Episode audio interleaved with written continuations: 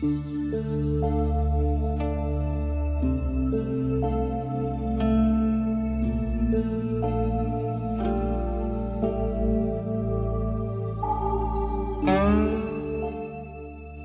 了仰天池，我们受到一位农夫的欢迎。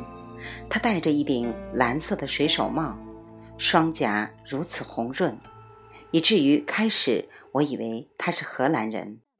他领我们从两座农舍中间穿过，打开了那最后一位道姑前年遗弃的祠堂。祠堂里面的墙上全是壁画，展示了周朝的兴衰以及老子环游世界的经历。祠堂里的主要塑像。是玉皇大帝，在元始天尊创造万物以后，玉皇大帝就接过了道教万神殿的领导权。他的右边是老子的塑像，他是用粘土做的，头上顶着一块红围巾，散发着一种古怪的韵味，与我以前所见到过的所有这位圣人的塑像都不相同。当向导在玉皇大帝面前点燃香烛的时候，我给老子拍了照。文革前，仰天池周边地区曾经有一座道观，里面居住着数量庞大的出家人。这座荒凉的小祠堂，就是那座道观所遗留下来的一切。农夫锁上门以后，邀请我们到他家。喝碗热糖水，我们解完渴，他的妻子开始准备新鲜面条，农夫则开始削土豆。于是我回到外面，点燃了一支抽剩的香烟。农舍两侧长着高高的树，树枝上有几个雀窝，喜鹊们在窝里吱吱喳喳地叫着。那个池塘占据了这个村子里的大部分地盘，里面长满了干枯的灯芯草，正在风中瑟瑟作响。当我沿着池塘绕到对岸去的时候，惊起了两只青蛙，跳进水里去了。村里的孩子们告诉我，他们正在池塘里捉五色鱼。我想。不知道这五色鱼是不是一种鲑鱼？可是我所看到的只有灯芯草。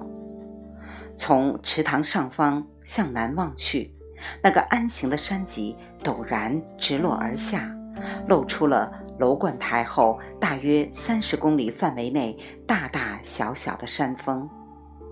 在西南大约二十公里处。我望见了两千六百米高的四方台峰，我用望远镜浏览了那一带，不过它太远了，看不到任何炊烟和茅屋的痕迹。紧挨四方台西面的是东老君陵，东老君陵再向西三十公里，山岚中一个地方。是太白山上的那块巨大的白石头。太白山高三千八百米，是终南山的最高峰。香烟不长，我们的向导也着急回家了。我们用面条和土豆填饱了肚子，谢过了农夫和他妻子的盛情款待，动身回楼观台。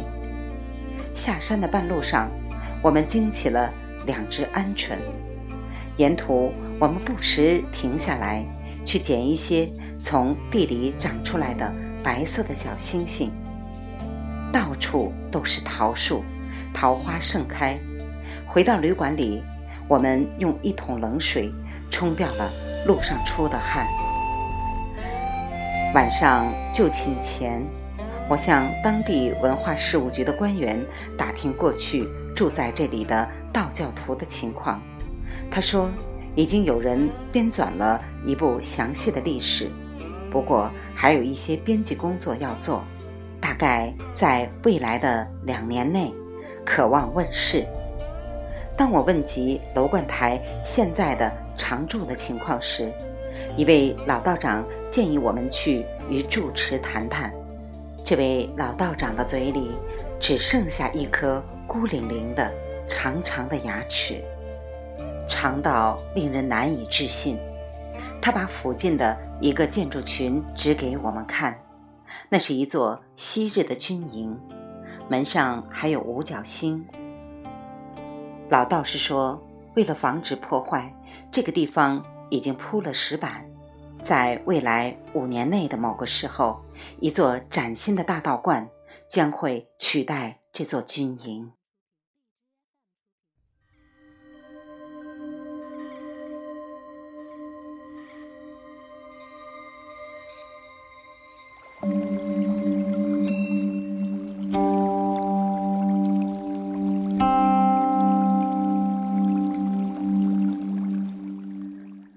我们在斋堂里找到了主持的侍者，他把我们领进一间接待室，在那里，我们被介绍给主持任法荣。任道长是邻近的甘肃省人，留着一副长长的黑色络腮胡子，那种中国西北地区的人所特有的络腮胡子。他也是陕西省道教协会的会长。后来，我从其他道士那里了解到，他是中国最受尊敬的大师之一。互相介绍之后，他送给我一卷他注解的《老子·道德经》，正是《道德经》把我们引到楼观台的。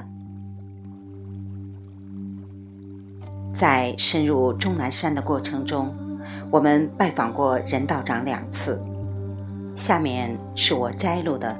两次采访的部分内容，